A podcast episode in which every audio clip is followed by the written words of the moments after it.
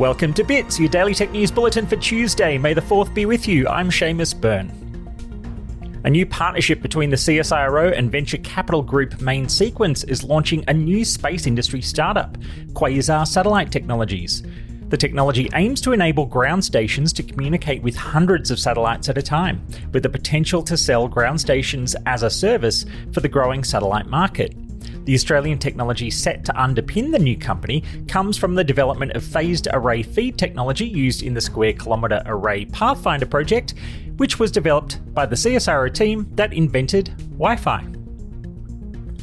After its recent decision to end talks for a sale to Microsoft for over $10 billion, Discord has announced today it has taken investment from Sony Entertainment and will make Discord available within the PlayStation Network by next year.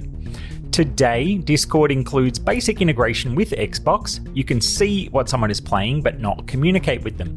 The PlayStation integration will go beyond that and allow communication as well, including from PlayStation consoles to Discord users on PC or mobile. The companies did not disclose the investment amount.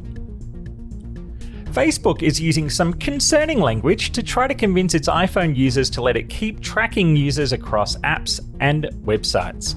The prompt is slowly rolling out for users who have upgraded to iOS 14.5, with Facebook making its pitch for both Facebook and Instagram users to say yes to tracking. Alongside its argument that user tracking helps deliver more personalized ads and supports businesses that rely on showing you ads, it has also included a statement that it helps keep its service free of charge, a surprising suggestion given it has never really explored a paid business model before. If this forced it to offer a paid ad free version of Instagram, sign me up. Yahoo and AOL are on the move once again with news owner Verizon set to sell the two venerable internet companies. Verizon announced it is selling the pair to private equity firm Apollo Global Management for US $5 billion, and together they will rebrand as Yahoo. No exclamation point. Verizon will keep a 10% stake under the terms of the deal. Verizon originally paid $4.5 billion for AOL in 2015 and $4.4 billion for Yahoo in 2017. Twitter has announced it is opening access to its Spaces audio room system to all Twitter accounts with over 600 followers. The company also pointed to new features it is aiming to add to Spaces, including ticketed events, co hosting options, scheduling and reminders, and accessibility improvements.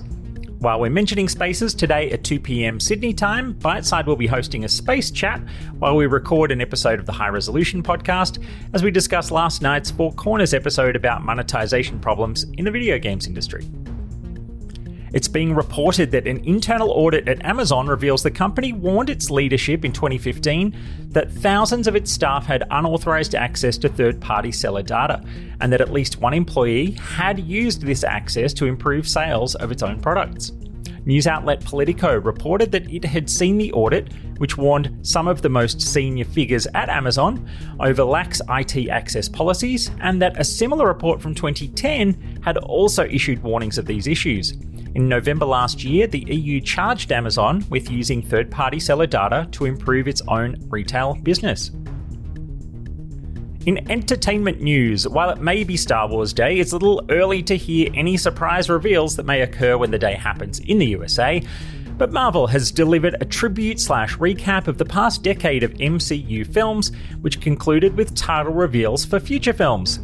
The Captain Marvel sequel will be named The Marvels, while the Black Panther sequel will be named Wakanda Forever. That is your Bits Bulletin for Tuesday. I'm Seamus Byrne from Byteside. This is The Way.